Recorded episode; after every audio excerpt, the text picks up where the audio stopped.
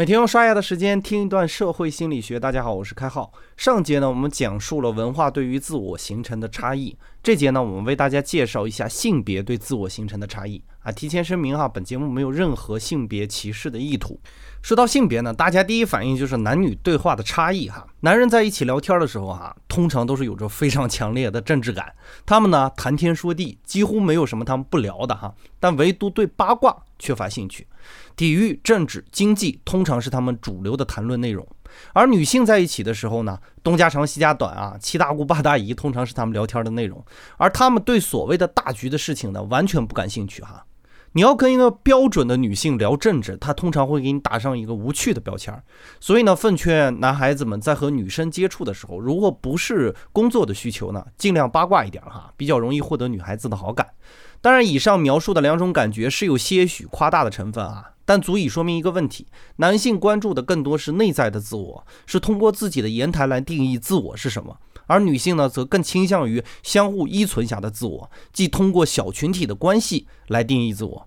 所以你看，当男生发生争执的时候呢，通常就是靠武力来解决问题，因为武力代表的是个人肉体的强大。而女性发生矛盾呢，通常都是通过排挤来完成的啊，把一个人从他的依存关系中排挤出去是比较好的惩罚。当然，这种男女差异从进化的角度来看是非常合理的。在远古时期呢，男性一般承担的是打猎的工作，那么他们对于个人素质的要求呢，相应的会提高。那些身体素质较差的，往往不容易存活下来。而女性呢，需要照顾孩子，需要维系配偶间的关系，甚至需要协调部落里的资源。所以呢，男性更注重独立自我，女性更注重相互依存的自我。进化部分不多说哈，以后有机会开号给大家讲进化心理学。书归正题，如果从这个角度来看呢，自我的所作所为往往都是依赖于我们存在的环境，这也印证了我们之前讲的环境对于我们个人意识形态的影响哈。这是典型的屁股决定脑袋嘛？你在怎样的环境下呢？面对怎样的问题才是问题的关键。往往从个体本身发出的信息是错位的。比如我们看到男人好高骛远，女人八卦多嘴啊，事实上体现的是男人渴望强大，而女人在意亲密关系。可以试试看看自己的爸爸妈妈哈。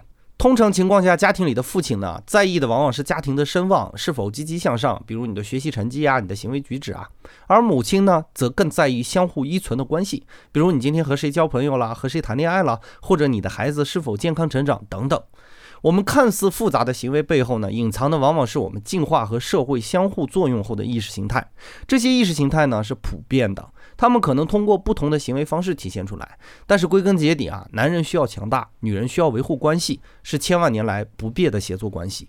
本节概念就播讲到这里，感谢您理解今天摄星的主要内容。更多内容关注微信公众号“开号御书房”，我们下个工作日再见。